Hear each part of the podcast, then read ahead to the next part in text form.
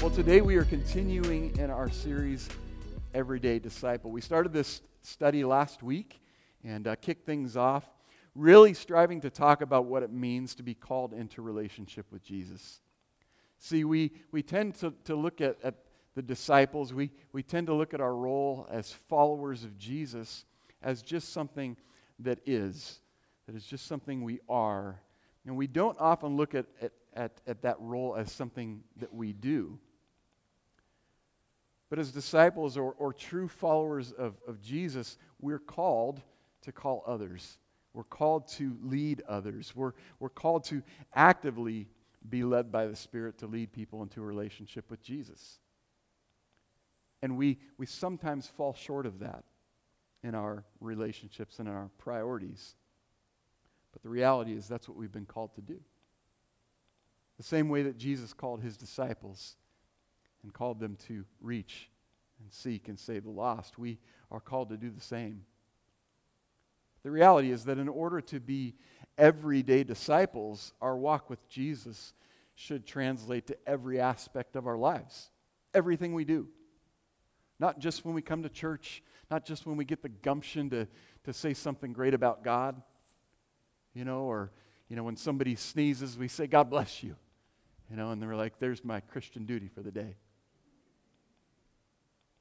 See, we have to remember what we, we talked about last week. God has created us with a purpose. He's given us a perfect example in Jesus of what it looks like to follow Him. He's called us to go daily into the space and context that God has placed us in. As we step deeper and deeper into this call to follow Jesus with our whole heart, we have to embrace something. A true disciple is called to serve Jesus at and through their work. Like every one of us has been called to something. And it's not just the place that, that God, God's put us, it's a place where He's called us to shine His light.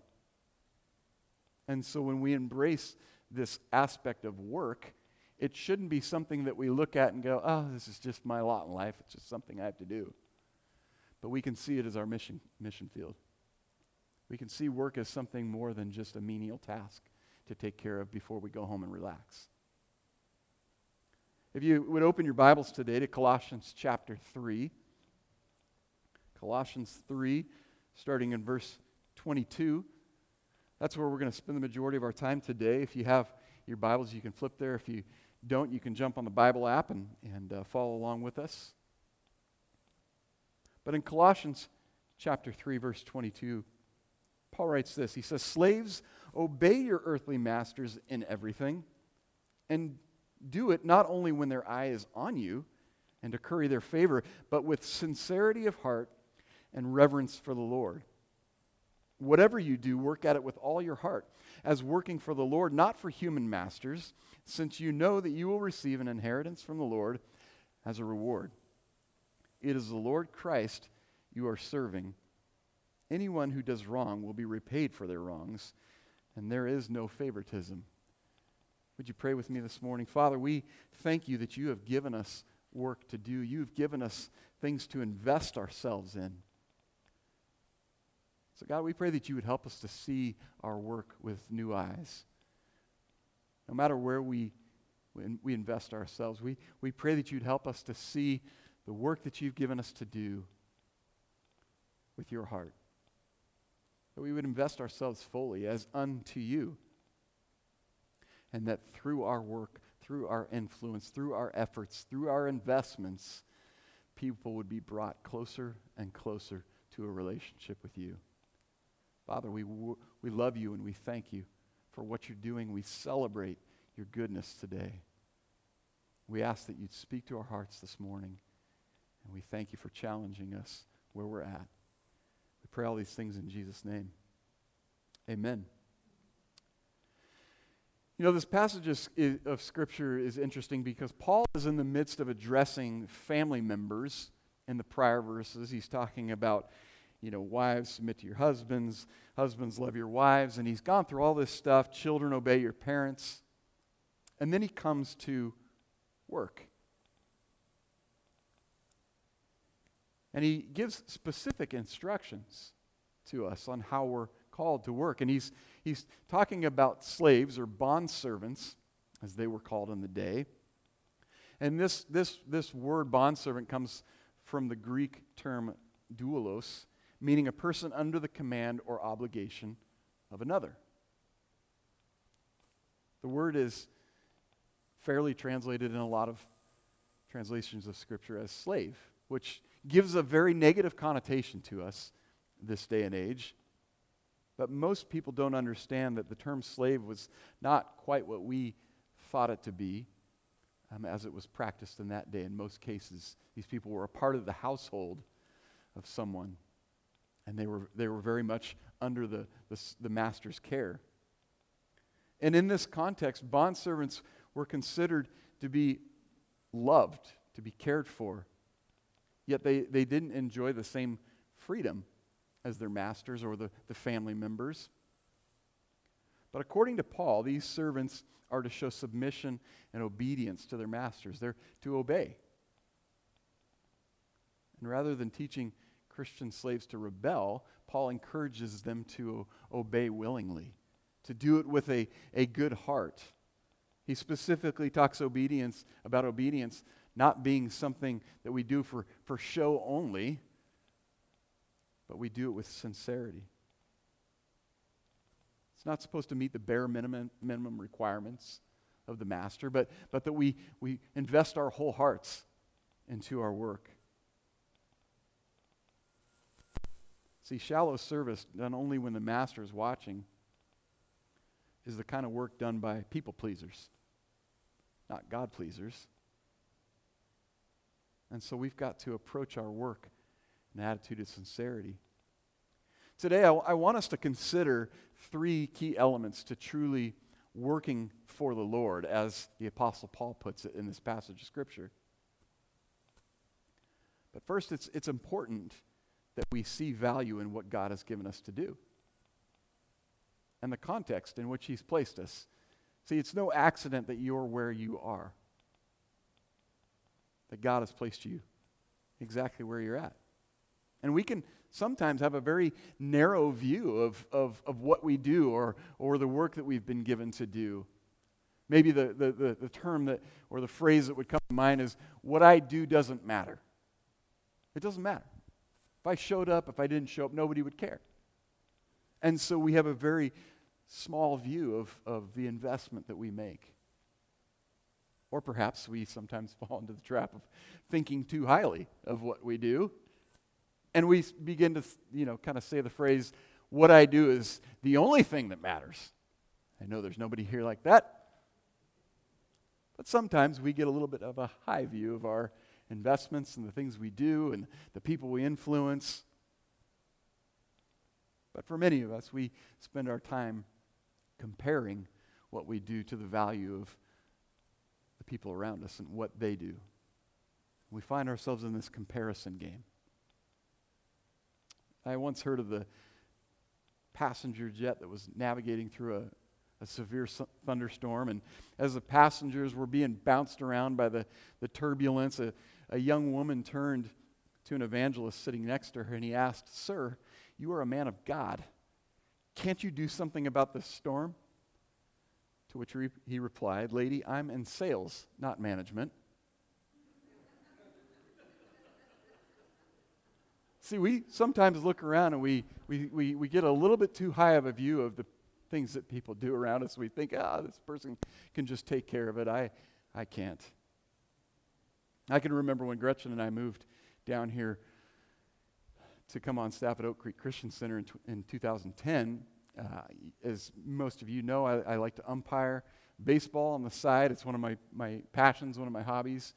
And I can remember coming down, and I'd, I'd worked up in Salem for three years and came down to Albany, and I started working with my umpiring mentor. His name's Randy. And the first time we walked out onto the field at South Albany High School, he introduces me to the, to the coach. He said, Chad, this is, this is Dan. He's the preacher. And I'm like, oh, this is interesting. and he said, I want you to know if you come out on us and you argue any calls or you cuss at us, he's going to send you to hell and damnation. And I'm like, whoa, whoa, whoa, whoa, whoa. Time out. It's above my pay grade.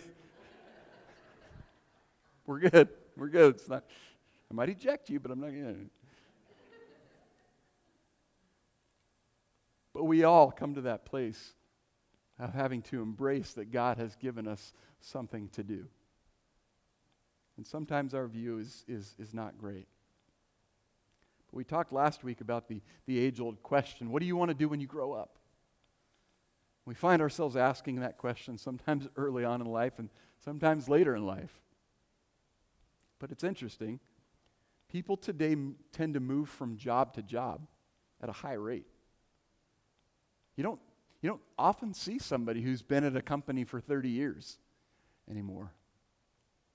In the U.S., the average amount of time a work, worker aged 25 to 34 spends with an employer is just over two and a half years. Isn't that crazy? And yet, God has given us something to do. He's, he's given us influence. What if rather than seeing your job as as a way to be paid or compensated, you saw it as an extension of your faith? See, today our, our series on discipleship continues as we look at what it means to be a disciple at our place of work. Because we can do that too. That's what it means to be an everyday disciple. And today, as we consider how we're called to serve Jesus through our work, there's three, th- three realities that will move us to the place of truly becoming everyday disciples. The first one is this enthusiasm brings purpose to work. When you get excited about what you do, people notice. If you, if you wander into work on Monday and you're like, oh, I'm so excited to be here. Work's great. Love my life. God, do something amazing. I love it. Then that's what it's going to be. You know, it's like it's like Eeyore. You know, where's my tail? I just don't know where. And we mope around like, you know, we're waiting for something great to happen in our lives. And that's what people see and embrace. Show of hands. How many, how many here work? Yeah, yeah, yeah, most of us. And we all do something. Perhaps maybe you're, you, have a, you, you work and you have a career and you do something. Maybe you're a homemaker and that's your work and that's a full time job. We all know that. And maybe you're a student and your classroom is your workplace. Or maybe you're retired and you've put in the work and now you're finding purpose in other things.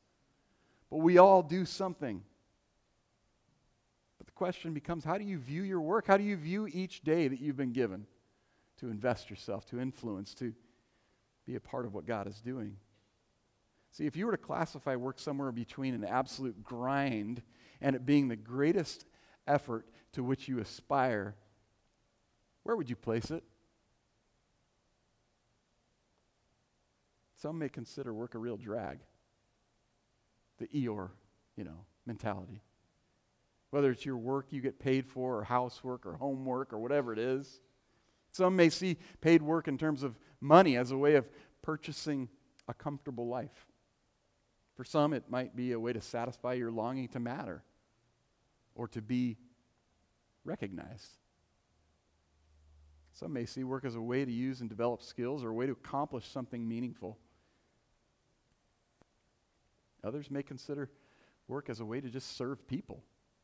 Those are all noble things. We, we likely experience each of those feelings throughout our lives, though.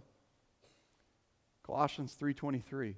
Whether whatever you do, work at it with all your heart as working for the Lord, not for human masters. See, if the Lord was standing here, standing next to you when you go to work, do you think you'd walk in with an Eeyore? Like, hey, God, so glad to be here. I'm really glad you're here, too. Mm-hmm. I don't know about you, but I wouldn't. I'd be like, okay, what are we going to do? I want to get it done. I want to make it good. I want to go above and beyond. But that's not always how we navigate. Ephesians 3:20 in the New Living Translation says, "Now all glory to God who is able through his mighty power at work within us to accomplish infinitely more than we might ask or think." Does it say all glory to God who made me great and just allows me to be great? Aren't I great? Can't we all celebrate my greatness? No. Through his mighty power at work within us. That's what makes us great. That, that's what makes us worth imitating.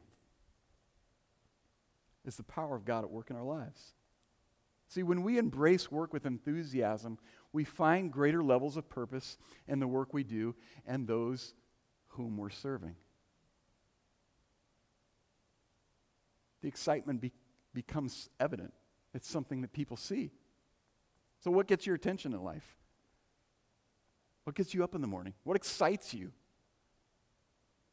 Do you bring those things into your workplace, or is it just kind of like, eh, eh, eh?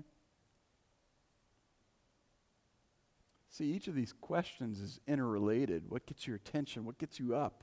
What excites you? You can always measure how far a person will go in life by measuring their enthusiasm level. Excited people, optimistic people, people who set goals, who plan, who prepare, they will go far in life because they're looking towards the future. When we just dwell on the past and all the things that have happened, and it's, oh my gosh, and I don't know. I just, it makes it really difficult to nav- navigate forward. So the question becomes are you an enthusiastic person? if we were handing out enthusiastic person, you know, buttons, you know, as you leave leave church today, would you grab one and be like, "I'm enthusiastic"? Probably not everybody if we're going to be honest. But the reality is, the size of your God determines the size of your goals in life. Small God, small goals. Big God, big dreams. And the size of your goals in life determine how excited you get about working to accomplish them. Because if we truly are excited about what God is doing in our lives, then we'll be excited about the work we get to do. It might not always be fun, but we can at least get excited about where God has placed us. But there's a lot of things in life that take away from our enthusiasm. Here's five past sins. Sins that bog us down. Satan likes to remind you of your sinful past. That's his greatest ploy is to tell you what you've done. And here's the good news in Christ, you're a new creation. The old is gone, the new has come. Hello? That's a good amen point. Amen. Thank you. Forced, but thank you. Second thing that takes away from enthusiasm circumstances. Our circumstances can drain and rob us of our joy. But remember, there are things that you have no control over. But you do have control over how much you will believe God and your response. You absolutely have control over that. People. I know this is, you know, you're not supposed to say this at church, but people can drain us of our enthusiasm. We call them, we call them,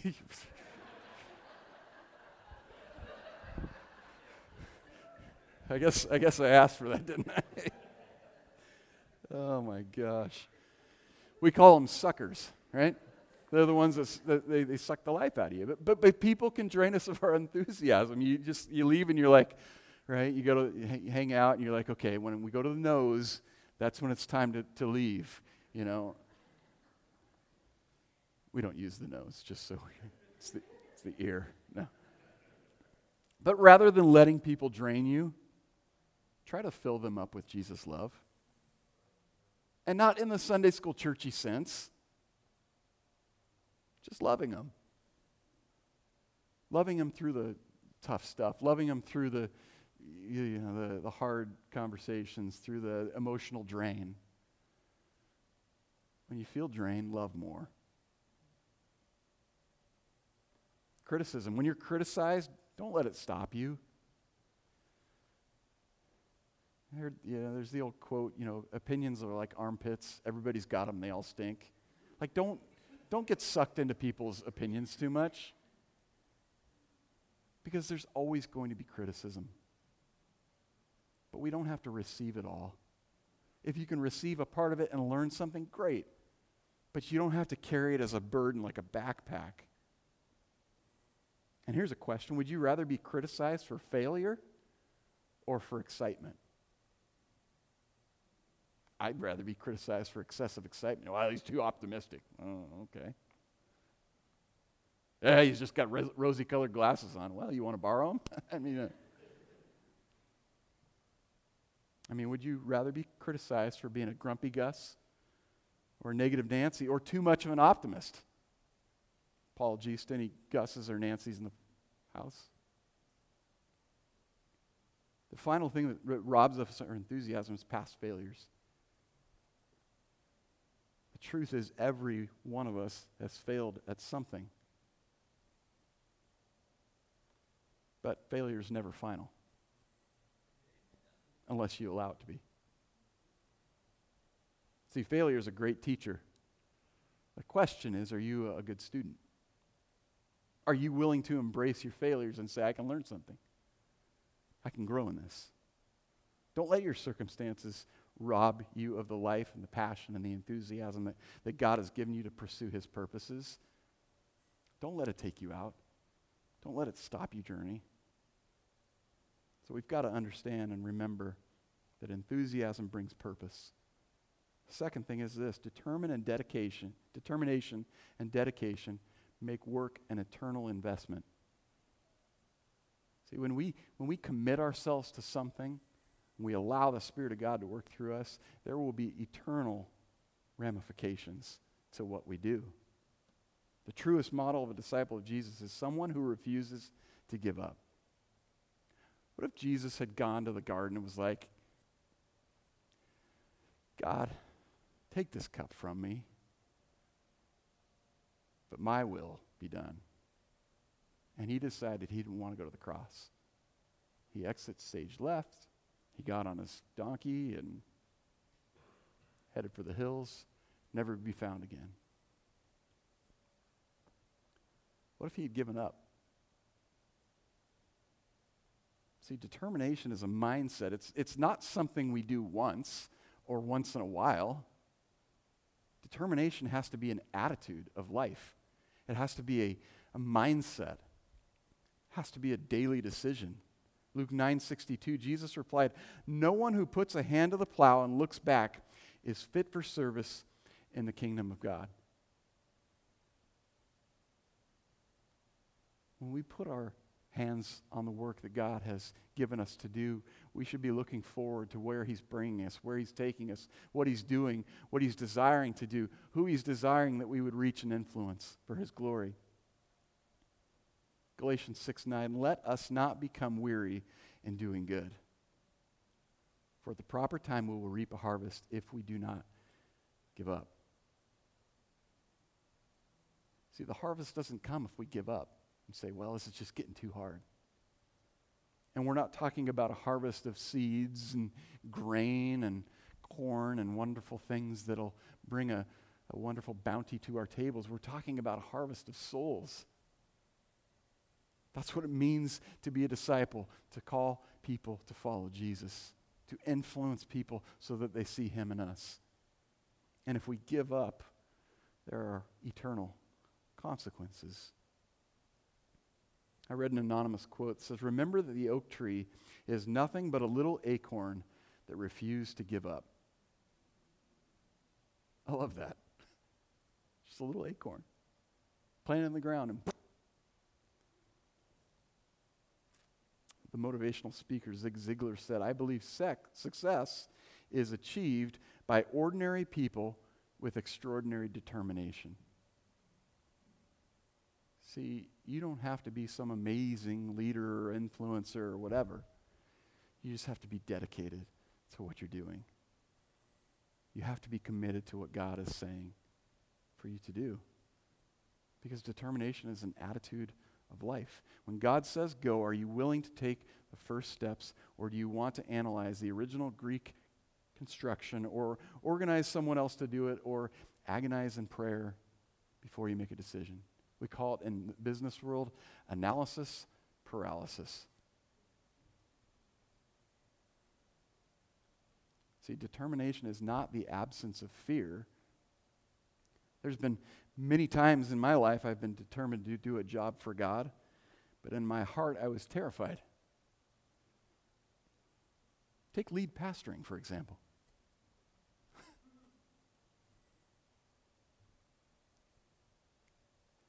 we have to be willing to step in to the difficulty and the struggle and the stretch that God desires to do in our lives.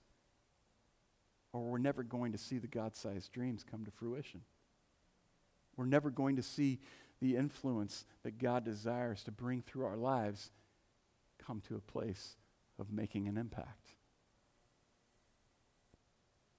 Determination is when you see a goal, you have a plan, and move ahead in spite of your fear knowing that the Spirit of God will give you what you need to help you reach your objective. And in this case, it's to influence and impact people. So we've got to be willing to embrace enthusiasm brings purpose, determination and dedication make work an eternal investment. And the final thing is this vision for God's work helps us to serve his purpose with sincerity. That's what Paul talks about working with sincerity as unto Christ. See, the common characteristic in dedicated followers of Jesus is their ability to see where they're going, to see what they're meant to accomplish, to see how to get there, and to see how to overcome the obstacles in life. Because there's always going to be obstacles. They may be people, they may be situations or circumstances. There's always going to be struggles. Proverbs 29 18 says, Where there is no vision, the people perish. Where there is no vision, the people perish. And it's important that we note Paul's words in the text. Let's go back to Colossians 23. Whatever you do, work at it with all your heart as working for the Lord, not for human masters, since you know that you will receive an inheritance from the Lord as a reward. It is the Lord Christ you are serving. See, the work we do must be done in sincerity. Because when we do it in sincerity, then He gets the glory, not us. If it's done because we're interested in impressing people or advancing our careers or being people pleasers, then, then it'll be a big fat lie. And people will see it. Verse 22 But with sincerity of heart and reverence for the Lord. We can't be effective disciples at work if our motivation is in other things. But if we understand that we've been called by God and we know the love God has for us in Jesus, then as Paul says in 2 Corinthians 5:14, we will be compelled by that love to serve others. When we embrace the love that we've been given, we will be compelled to love other people. This is similar to something that Martin Luther King Jr. said in a, in a sermon of his.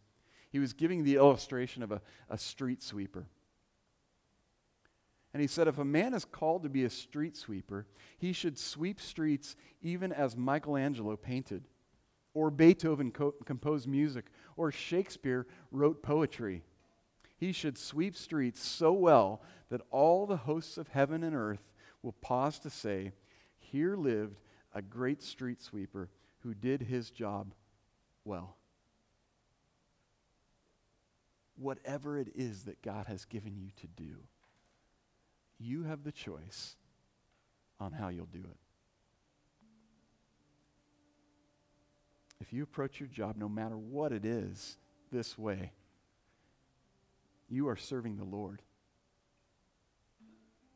And you will be inspired to do your very best. Because if it's as unto Christ, if we work for the glory of the one who created us, who called us by name, who knew us when we were knitted in our mother's womb, who knows the hairs on our head, who knows our ends from our beginnings. when we desire to glorify Him, it causes us to engage life a little bit differently.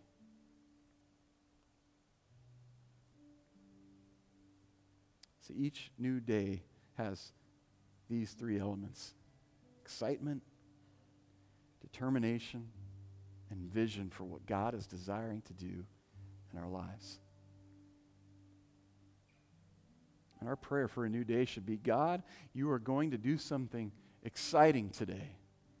Would you let me get in on what you're going to do? How many times has that been our prayer?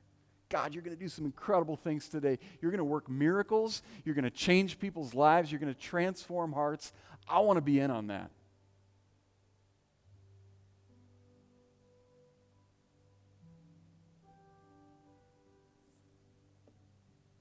When God lets you know what He's doing, your response can be excitement. When you remember you're on His team. You imagine that? I mean, think about teams for just a second. We're closing here, don't worry. You imagine getting up every day and knowing you're, you're on the winning team, knowing that no matter what you do, you can't lose. I mean, come on. Who doesn't want to sign up for that? You're on God's team. You'll have determination. You can't give up because people's eternal lives are at stake. A pastor I used to serve under said, They're never dying souls. Do we look at people and see their souls? Do we look at people and see them as people who are either going to heaven or going to hell? There is no in between. I'm sorry. Because they're going to end up somewhere. And if we just embrace our Christianity as our license to go to heaven, and we don't see it as a mandate to take people with us, we're missing what it means to be called a follower of Jesus. When we let God show us what He's doing in our lives, we'll have vision. You'll see what God sees, and you'll want to accomplish it in your life for His glory. You'll want to see his purposes be at the forefront. So we have to make the decision every day to be everyday disciples of Jesus, to truly lead people into a relationship with him where we'll be filled with excitement, determination, and vision for what God is desiring to do in the lives of the people around us. Would you stand to your feet this morning? Father, we love you. And we thank you. We're grateful that you're calling us to yourself and that you have work for us to do. So, God, would you renew in us an understanding of what your desire is for our lives? We commit ourselves to you today and we thank you for what you're going to accomplish in and through each every, and every one of us. God, we worship you.